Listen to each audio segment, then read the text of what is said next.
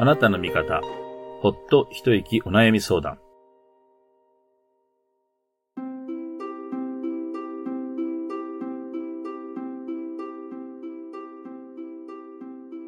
この番組は、リスナーさんから寄せられたお悩みに、仏教的視点でお答えしていく番組です。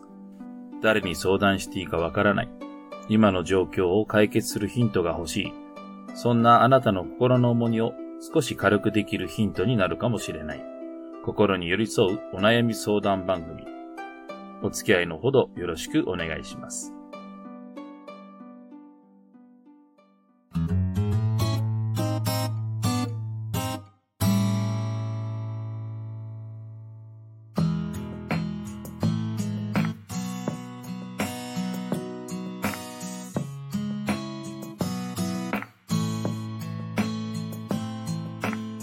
今回のお相手はキョコです。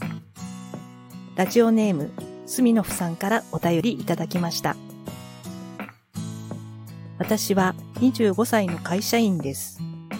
幼い時から何をするにも人より時間がかかってしまいます。物事をスムーズにこなす人を見ると羨ましくなり、心の中は嫉妬でいっぱいになってしまいます。そのためか、周りとコミュニケーションがうまくいかず、これまで仲間外れになることもありました。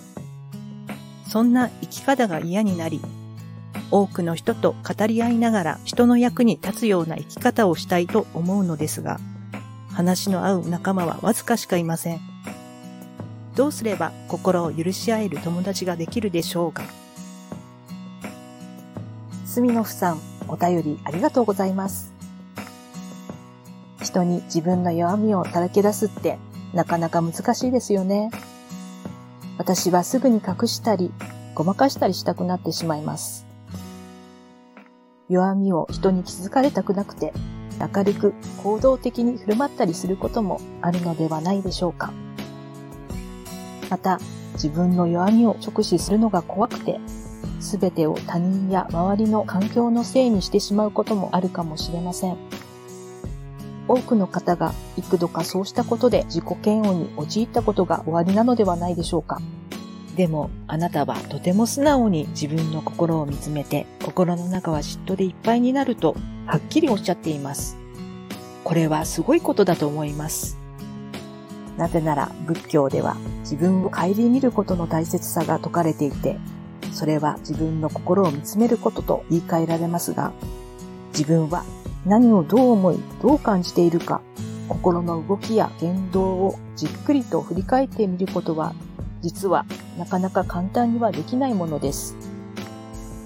その意味では、あなたは非常に大切な心をお持ちだと思います。しかも、スミノフさんの場合、今後は人の役に立つような生き方をしたいと願われています。変わりたい。変わらなくちゃいけない。何度も何度も自分に言い聞かせているスミノフさん。人はどうすれば人に愛されるかを追い求めてしまいがちですが、これからは人を愛すること、人を喜ばせることの生き方をお互い様心がけていきませんか？そこで思い浮かべてみてください。スミノフさんが願うような多くの人と語り合いながら人の役に立つような生き方をしている人、こんな風になりたいと思う憧れの人、お手本となる人が周囲にいらっしゃいませんか？おはよう、こんにちは。こんな何気ない言葉も自ら声をかけるとなると勇気が必要です。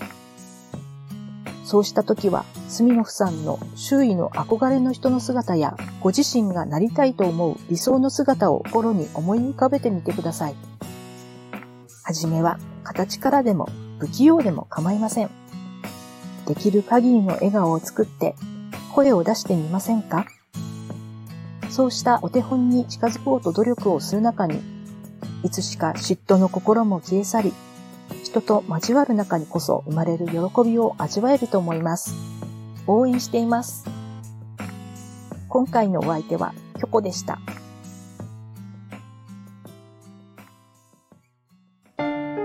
あなたの味方、ほっと一息お悩み相談。